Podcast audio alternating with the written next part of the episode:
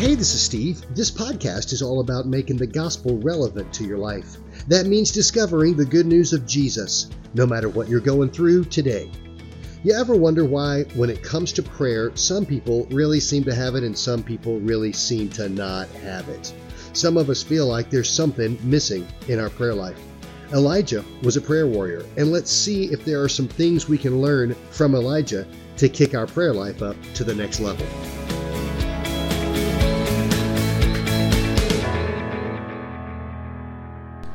This is our third week looking at the life of Elijah and just kind of getting an overview on who he was and what his ministry was. We're kind of doing it as a spin off of our series on Jesus in Mark. We're just kind of taking a pause and we're looking at Elijah because he's a key figure. He's an important figure. He's one of the most important figures in all of the Old Testament. His ministry was super influential, and uh, the Jewish people regard him as their greatest prophet. And so we've been kind of looking and seeing what his life was really all about. You know, he, uh, let's just look at a few things he did. He spoke the drought into existence, he stepped up and he said, You've been praying to uh, the rain God, begging for rain. Let me tell you who can stop the rain altogether. My God is more powerful. So he spoke, and a three and a half year long drought began. He did miracles there in the town of Zarephath.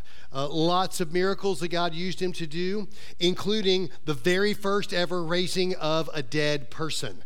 Yeah, he is the one that raised that widow's dead young boy to life. He spoke the word of God to his nation, and he called out uh, the the evil king Ahab and their demon god worship, worshiping the Baals and the Asherahs. He called them out doing that. And he alone faced down 850 of the evil demon god prophets. And he won that showdown. So there's still a lot more in Elijah's life, but good grief, isn't this enough? I mean, can you see why Elijah is considered a powerful prophet? Elijah's whole purpose was to show that God alone is God. That all these other gods, all these other idolatrous demon gods that the people were bowing to were nothing but fake gods. And his desire was to lead his people to worship the one true God and him alone. That's what Elijah was all about. And he was able to do that. He was able to have this incredible ministry because of one simple key fact that we're going to look at today. The first blank on your page is this Elijah was a prayer warrior first. More than anything, Elijah was a prayer warrior. His prayers were powerful. His prayer life was extraordinary. Literally, his prayers set the world on fire multiple different times. And we see this power, uh, sorry, we see this pattern throughout all of Scripture that powerful prayers lead to powerful miracles. Amen? I mean, we see that happening over and over again, all through the Old Testament and all through the New Testament. It's powerful prayers that lead to powerful miracles. Boy, I think we would all love to see some powerful miracles in our lives. Am I right? I mean, I know as we're getting close to the end of the year now, I know, I know that you got a lot on you. Your, your schedule is busy you know, things are going crazy. You got a long Christmas list, people you got to shop for. There's more gifts you need to buy than money that you have, right? Uh, there's uh, crazy schedules, and you gotta you gotta interact with maybe some lost relatives that you've had heavy on your heart. You've been praying for. You just want to see God do a miracle.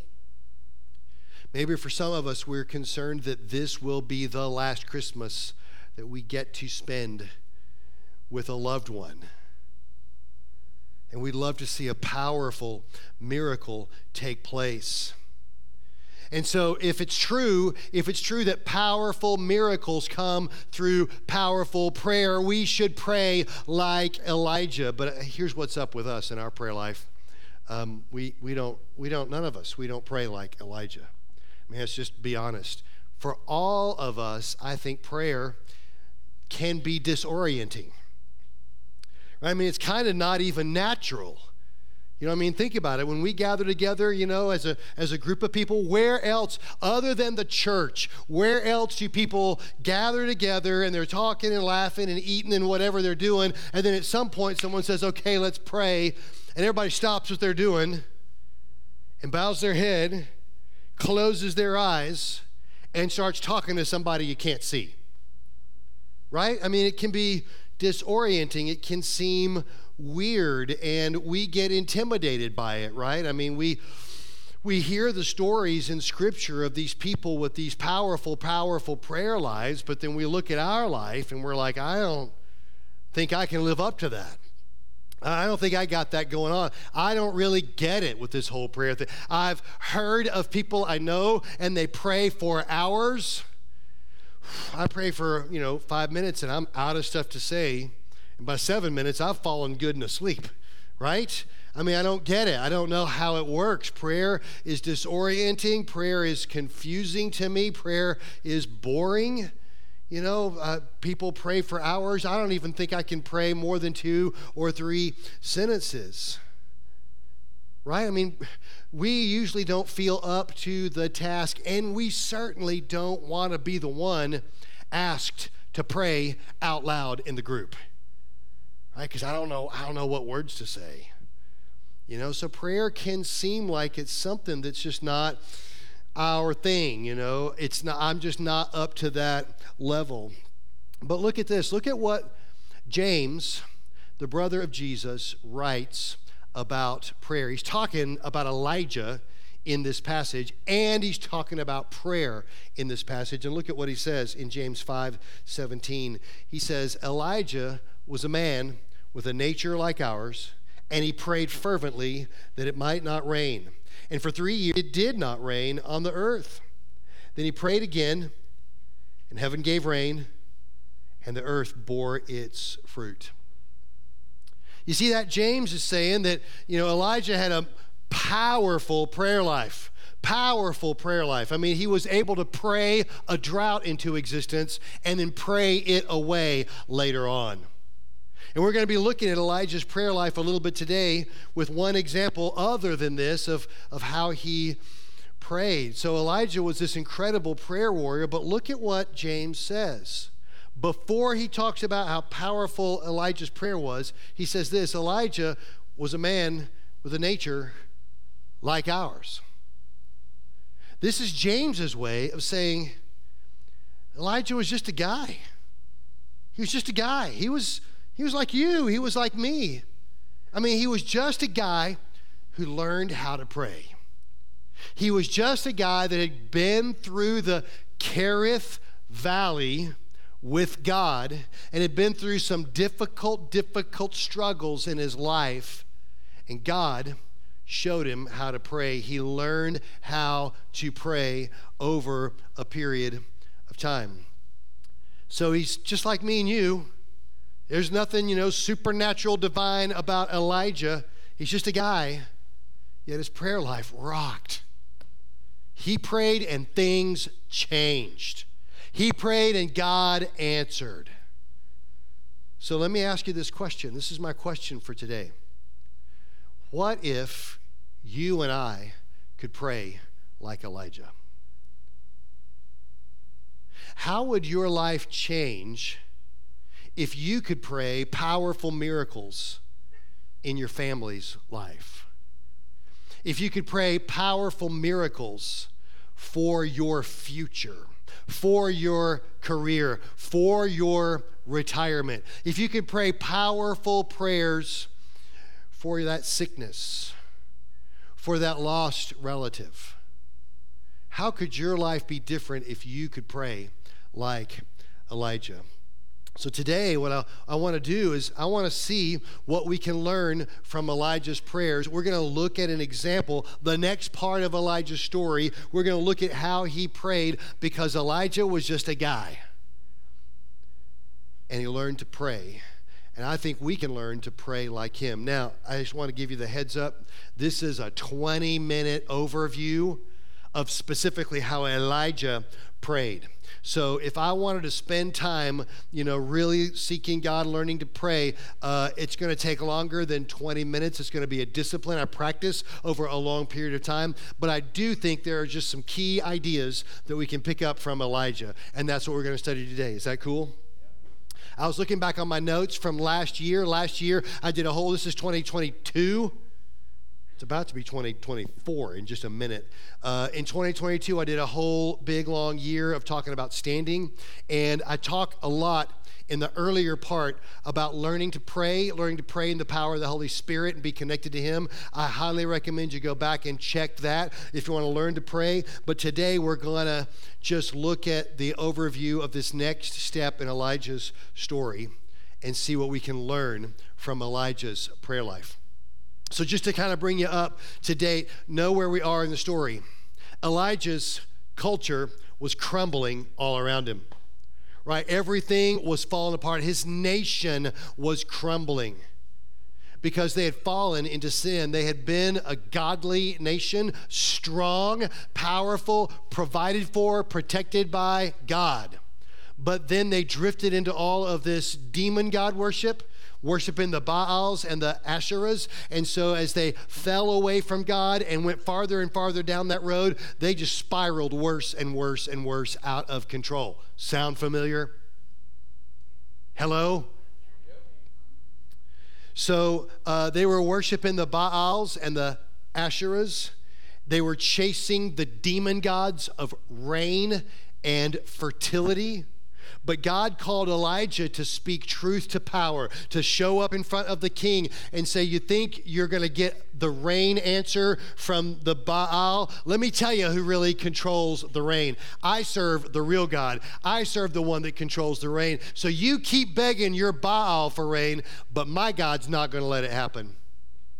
And sure enough, this long drought happens this drought that increases the intensity level of the pain and the suffering of God's people. I mean, God is turning the pain up to 11 on the dial for them so that they will realize we are way down the wrong road. We need to go back to God. But that doesn't happen. They keep persisting down the wrong road. They keep praying to the Baals, the Asherahs, and they keep not turning back to their covenant with the one true God. And the drought was just devastating to everyone. And so ultimately, there had to be a showdown. There had to be a, a once and for all showdown between Baal, Asherah on one side, and God on the other side. So Elijah, representing God, faces all of the 850 prophets of the demon gods alone. It's the fire challenge. You build an altar, and I'll build an altar, and we'll offer sacrifice, and we'll see which God can rain the fire down. And what kind of answer did they get from Baal? Nothing. Silence. Nothing at all. Nothing happened until Elijah prayed and asked God to send the fire. And sure enough, the fire came down, and the prophets of Baal were soundly defeated. They were taken away and killed because they were determined to have been false prophets. So, this is where we are in the story. Elijah has just won this great victory, this great victory, proving once and for all that Yahweh alone is the true God. But there's still a problem. Still no rain. God has proven that He's God, but the drought still persists. And great, God is God, but we still don't have any rain. And so the only thing left is for God to send the rain. And that's where we pick up the story in 1 Kings 18 41. As soon as the victory's been won, Elijah says to Ahab, You go get something to eat and drink and look at this statement he makes For I hear a mighty rainstorm coming. I hear a mighty rainstorm coming.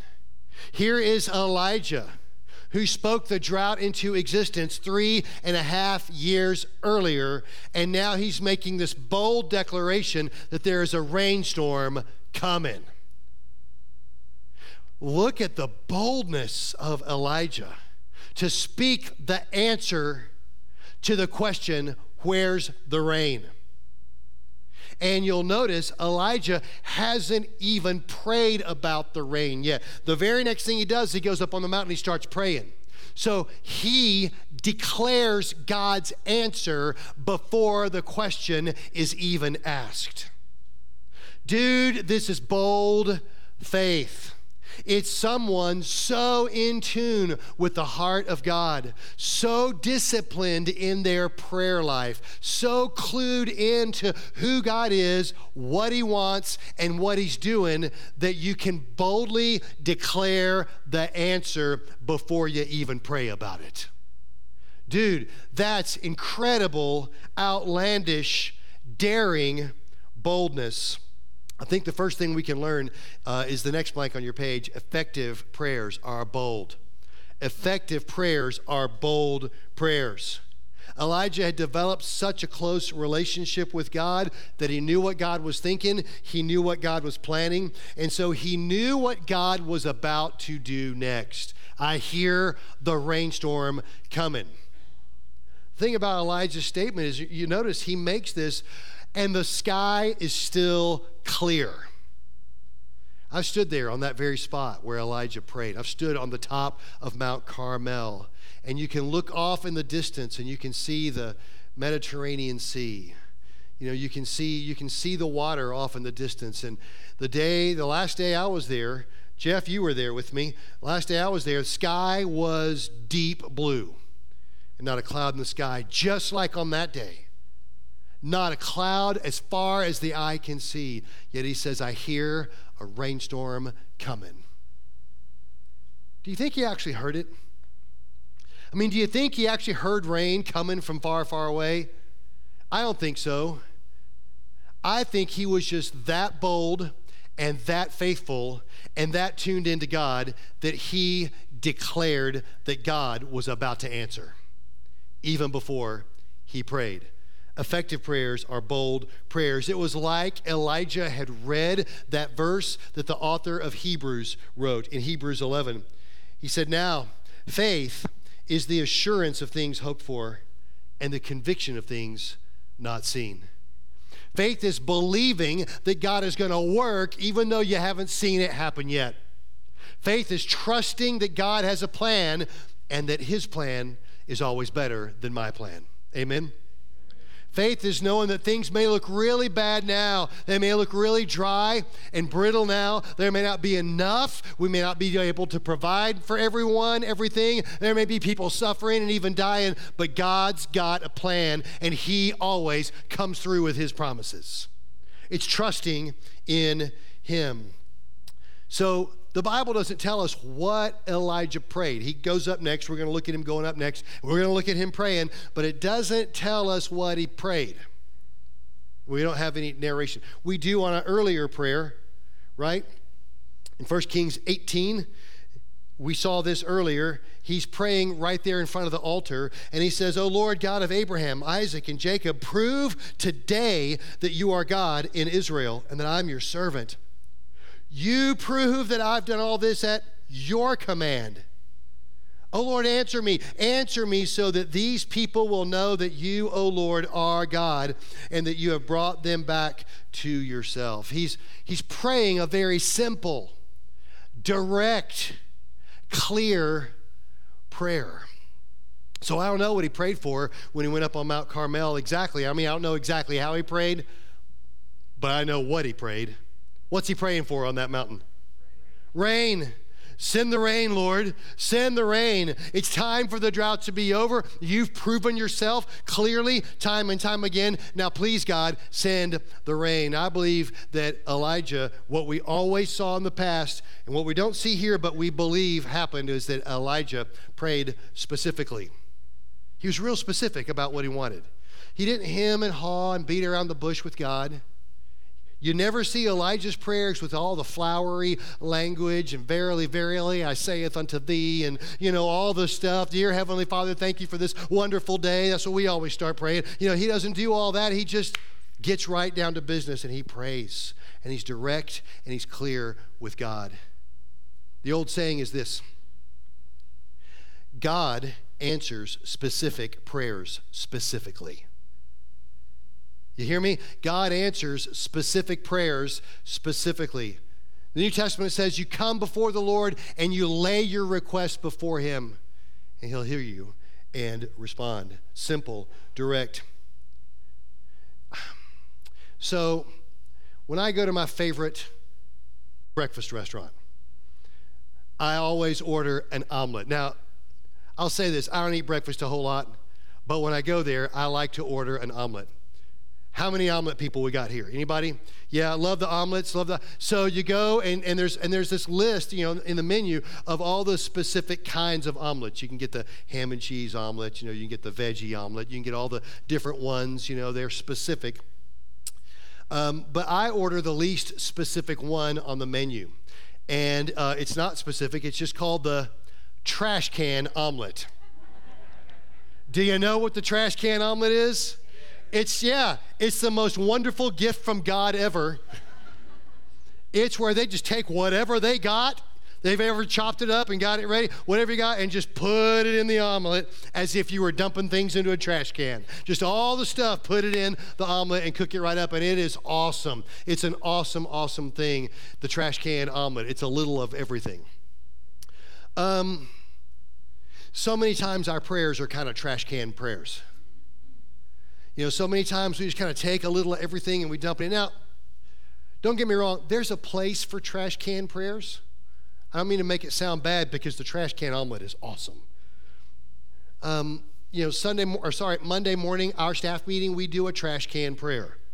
So we get all of our prayer requests that you submit to us, and we divide them up among the staff in the room. And we go through and we pray individually for all of those prayer requests by name specifically. We agree with you in prayer in those things. And then after we've had some time to do that, um, we kind of get through those. Then I ask the question okay, which ones of these are really on your heart? Which ones of these have, has God laid on your heart this morning? And then, you know, there's one here, there's two or three there, there's one here. Um, and so we name a few, write them down, and then together as a group, we pray corporately for these specific ones of your prayer requests that God lays on our heart. We don't we don't pray for the future of the church. We don't pray for, you know, God to give direction on anything. We don't pray for anything but your prayer requests during that first hour together on Monday mornings. We just kind of do a kind of a trash can prayer. And it's good. I mean, it's good. There's room for trash can prayers. I believe God answers trash can prayers, but I believe God answers specific prayers specifically. And so I think about, you know, Paul when he prays. You know, I, I, think about the times that he prays. My two favorite times that Paul prays, we see a bunch of them in the New Testament, but you know, he, he writes about two times that he prayed.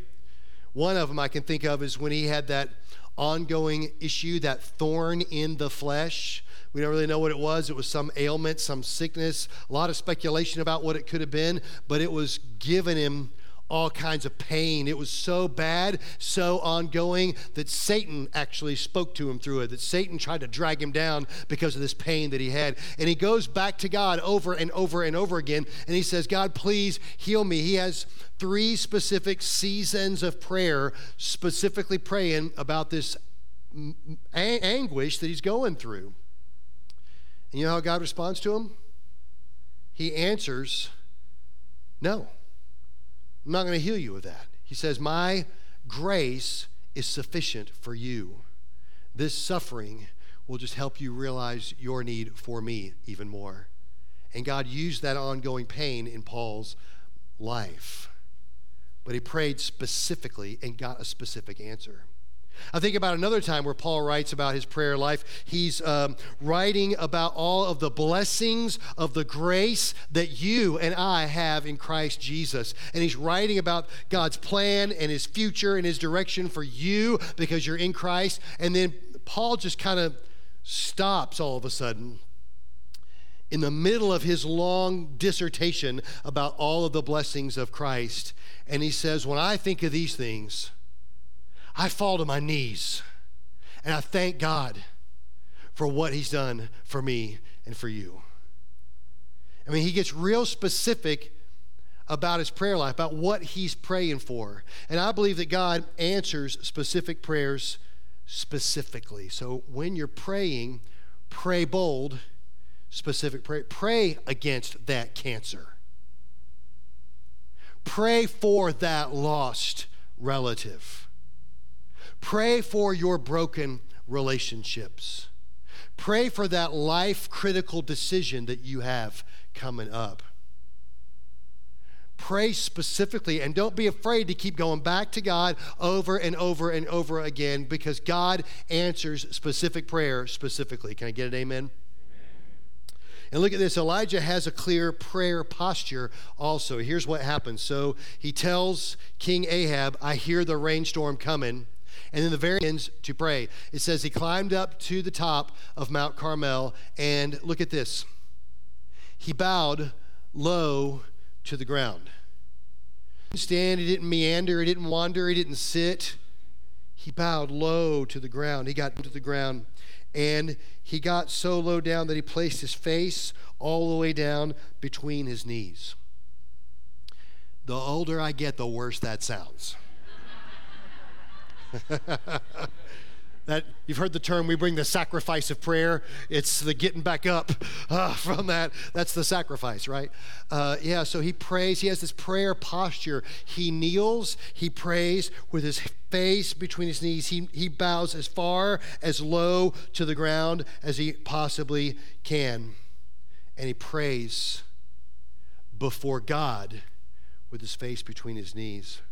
He's bold before men, but he's humble before God. This is so key. Bold before men, but humble before God. I've listened to people pray in the past, and sometimes I listen to people pray, and the way they boss God around and tell him what he's going to do, I wonder who in the heck do you think you're talking to? Seriously, who do you think you're talking to? Are you talking to your boy? Are you talking to your employee? Are you talking to your servant in your house?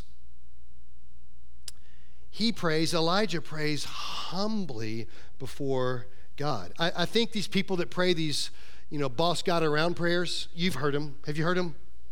Yeah, these people that pray these boss God around prayers, I think they base their prayer life kind of on this idea that they think they read in Hebrews chapter 4. Let's look at this real quick. Hebrews 4 16 says this So let us come boldly to the throne of our gracious God, and there we will receive his mercy and find grace to help us when we need it most. And I think what happens is people really misread this verse, and they think that what it's saying is you come boldly and then you can get what you want. You be bold before God and you get what you want. I would invite you all to read this verse clearly and read it knowing this key word that's found right here, key word that's found right here that ought to bring this whole verse to a better light for us. This key word is the word so. You know, the preachers always say when you are looking in Scripture and you see a therefore, you got to back up a few verses to see what it's there for, right? And this so is kind of the same as a therefore. In other words, because of something I've just told you, now let's do this. So, in order to understand this, we really got to understand the couple of verses before this. So, let's back it up. And so, here we go. This is Hebrews 4 14 and 15 right here. And this is that same verse 16 right here. See, there's the so. So, it's 16 here. And let's see what the whole complete thought is so we can understand this in light of how we ought to be praying, pushing God around. So, here's what it says Since we have a great high priest who has entered heaven, that's Jesus, the Son of God, let us hold firmly to what we believe. This high priest of ours understands our weaknesses, for he faced all the same testings we do, yet he did not sin. So, because of that, because of our great high priest, because it's Jesus, the Son of God, who understands us and passed the test, let us come boldly to the throne of our gracious God, and there we'll receive his mercy and find grace to help when we need it most. Okay, I just want to be real clear what this is truly saying here. First of all, it says that we have this great, Jesus is our great what? He's our great what? High priest. High priest. The nature of a priest A priest is a mediator between the righteous judge and the guilty. Hello? Because here's the deal about the righteous judge and the guilty. The guilty, that's us, we're so guilty that we cannot, that we do not dare approach the throne of the judge, the righteous king. What happens to a traitorous criminal, one that has belligerently betrayed the king? What happens to that criminal if they dare show their face in his throne room? That's it. Swift and severe. You don't dare come before the king if you've just been betraying him. And so we have a priest who is a mediator. He stands between and he negotiates the deal between the judge and the guilty. And we have this great high priest, Jesus, the Son of God, and he understands our weaknesses because he passed the test. He succeeded where we did nothing but fail. He won where we lost. And he passed the test where we did nothing but mess it all up. And so, the only possible outcome that we can expect in the throne room before God without the person of Jesus mediating for us is swift and immediate judgment. No due process, no jury, no statute of limitations, just swift, severe punishment. But Jesus acts as our high priest. He mediates the deal between us and God. He came and he shed his blood for our sins, covering our sins. And he represents us to his Father in the throne room of heaven. So we have no merit on our own whatsoever to approach the throne room. We are only able to come because of the goodness and the graciousness of our high priest who has sacrificed himself on our behalf. And then when we come boldly, we can come boldly, not because we're boldly ordering God around, but because we know we don't have to fear what we deserve. We don't have to fear judgment from God because we have a high priest. So we can come boldly into his presence. And what are we going to receive when we get there? More of what we need mercy, leniency. I know who you are and I know what you've done, but I love you. And I'm going to accept you into my presence. I want you here with me. And so he'll give us more mercy and more grace. What's grace? It's God's riches at Christ's expense. It's Him giving us what we do not deserve. How dare we tell God what He is and isn't going to do? We come boldly because of Jesus and humbly because we don't deserve to be there. Amen? Amen. So, next blank on your page is this powerful prayers are humble prayers. Powerful prayers are humble. Elijah is praying, his head down, his face between his knees. And we don't know what he prayed, but I know he's praying for rain. And he's praying, praying, praying, praying on that mountain. And then, verse 43, he says to his servant, Go out and look toward the sea. Go out and look, because surely by now the rain is coming and so the servant goes and he comes back and returns to Elijah and he goes, I didn't see anything. You ever been really discouraged when you pray for something once and then God doesn't do it right then? I mean, come on, don't you wish, don't you wish that we had the kind of prayer life to where, mm, God, I need a new truck. Boop, I go back out in the parking lot, there's a new truck. Oh, and I have the key right here in my pocket. Don't you wish? It doesn't work that way. It didn't even work that way for Elijah. Because what we see is he prays over and over and over again on this mountain. In fact, here's what happens seven times. Seven times Elijah told him to go out and look. Seven times the servant comes back. I didn't see nothing. And so he keeps praying, he keeps praying, he keeps praying. Okay, go. Check. Servant goes, Comes back, I didn't see nothing. Praying, praying, and praying. Go check. And time after time after time, I know how God's going to answer. I can hear the rain, but it's not here yet. Jesus talks about prayer. He tells parables about prayer. One of the parables he talks about is the neighbor uh, who comes and interrupts his friends sleeping in the middle of the night. He knocks at the door. I need something. I need something. I need something. And the people inside the house are going, dude, shut up. Right? The dad in the house says, Look, we're sleeping. Everybody's down for the night. Go away. He's like, No, I need something. I need something. I need something. And Jesus says, Sooner or later, if you keep knocking, the guy's going to get up and give you what you need. He tells a, another parable uh, about a woman who appears before a judge and she's begging for a good verdict, begging and begging and begging. The judge is like, no, just mm, leave me alone. Stop bothering me with it. Stop. Just stop. This is just nonsense. Quit. And she keeps begging and begging and begging and begging. She doesn't stop. And finally, the judge says, just to shut you up, I'm going to just grant your favor. I'm, gonna, I'm just going to give you what you're asking for. Sometimes God wants us to keep knocking, to keep asking. Sometimes the point isn't getting the answer, sometimes the point is being with Him.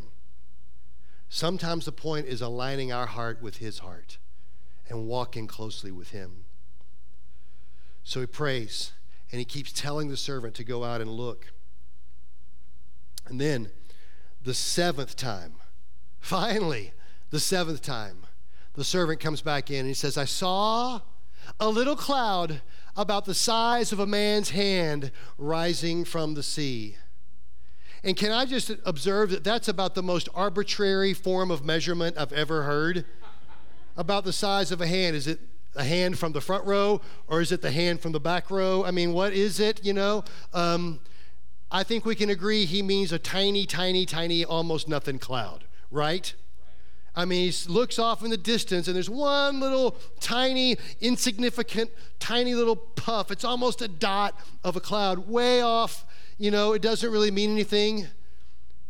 It's been three and a half years since we've seen rain, but we, we've seen a cloud or two. I mean, it's the ocean after all. I mean, surely there's a cloud. Eh, there's a cloud. He sees this one little insignificant nothing.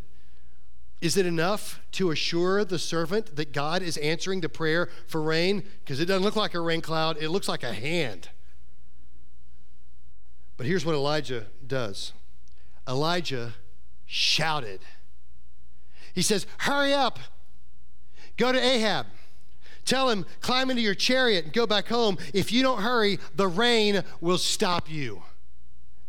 God's answer is coming. I've been praying. I knew He was going to answer, and I haven't seen it yet, but look, it's on the horizon. God's answer is on its way because Elijah prayed and prayed and prayed. Next blank on your page earnest prayers are persistent. Earnest prayers are persistent. He keeps praying and praying. Don't be scared to keep praying. God heard you the first time, He hears you the second time. But like a loving father with his children, he wants to keep hearing them. He wants them to keep coming back. He wants that child to come and love on him and say, I'm, I'm just here because I want to communicate and to commune with you. Earnest prayers are persistent. In verse 45, soon the sky was black with clouds, and a heavy wind brought a terrific rainstorm. God answered the prayer of righteous Elijah. But remember, Elijah is a guy, just like me and you. But his prayer life was powerful and effective. I know, I know. We can read this and we can say amen and we can write down our notes and we can think, yeah, Elijah prayed in amazing, amazing ways. But you know, I just don't think my prayer life is up to that. I don't think I got that going on. I don't think I can do that. Remember James? James is the one that said that Elijah was just a guy. He had a nature like me and you. He also says this about Elijah and about me and you in James 5:16. He says the earnest prayer of a righteous person has great power and produces wonderful results. You see that? The great, sorry, the earnest prayer of a righteous person has great power. Maybe right now you're reading this verse and you're like going, Well, there's my problem.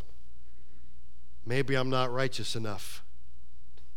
You know, maybe I sin too much. Maybe I neglect him too much. Maybe I neglect my family too much. Maybe I don't memorize enough verses or I don't go to church enough times. Maybe you don't go to church enough times. Um, maybe I just don't, I don't have it all together, you know, like that. I'm just a guy, but I'm not righteous. And I just want to lend my voice to your thought and say, Amen. You don't have it in you. You see, here's the thing you and I, we have a nature like Elijah's, it's a sin nature. It means we're born separated from God. But here's the thing the righteous one left heaven.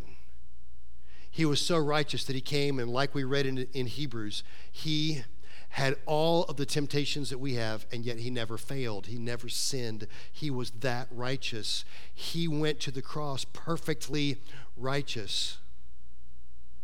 But on that cross, he traded his righteousness for my unrighteousness. He exchanged his holiness for my corruption. And what he does in my life and in your life when you're in Christ is he takes your sin and he works it, he cleanses it. And in exchange, he transfers his holiness to you. So when the righteous judge looks at you, he doesn't see guilty criminal, he sees perfect son, perfect daughter. He sees that you are covered by the blood of Jesus Christ. And so he gives you grace and mercy. Remember, you aren't the righteous person, Jesus is the righteous person. So the prayer of you in Christ as you are leaving yourself behind and becoming more and more like Him. The prayer of that righteous person, Jesus praying through you, that's the thing that gives power. Maybe that's why Jesus told his disciples, You think I've done some great miracles? You haven't seen anything yet. You're going to do even greater things than these. Maybe that's why he told them, Look, man, you, you think I got power? Here's what you can do. If you got the faith of a mustard seed, you can speak to the mountain, move, and the mountain will move. Dude, that's power. And that doesn't come from you. You can't earn it, you can't get your way there. You just have to repent and turn your life over to Christ and let Him do the sanctifying work in your life. So you keep on praying. You're doing good. You keep on praying. Maybe you're not there yet. It's okay. I'm not there yet either. You keep on praying. You pray through that pain. You pray for your lost loved ones you pray for that critical decision that you must make. You pray about your spouse, pray for your kids, pray about how you're going to spend your money, pray about the schedule you got to keep, pray about your worst fears and your deepest doubts. You keep praying because the more you pray, the more the righteous one prays through you. And the stronger and stronger you'll become. Prayer is the greatest gift that God's given us. It's warfare on our knees. And think about it. Warriors train and train and train. They sweat and bleed and almost die to learn how to fight. But you and I have been given a gift to win on our knees. That's why I heard someone say that Satan himself trembles when even the weakest Christian goes to their knees. You keep praying. because I hear the rainstorm coming.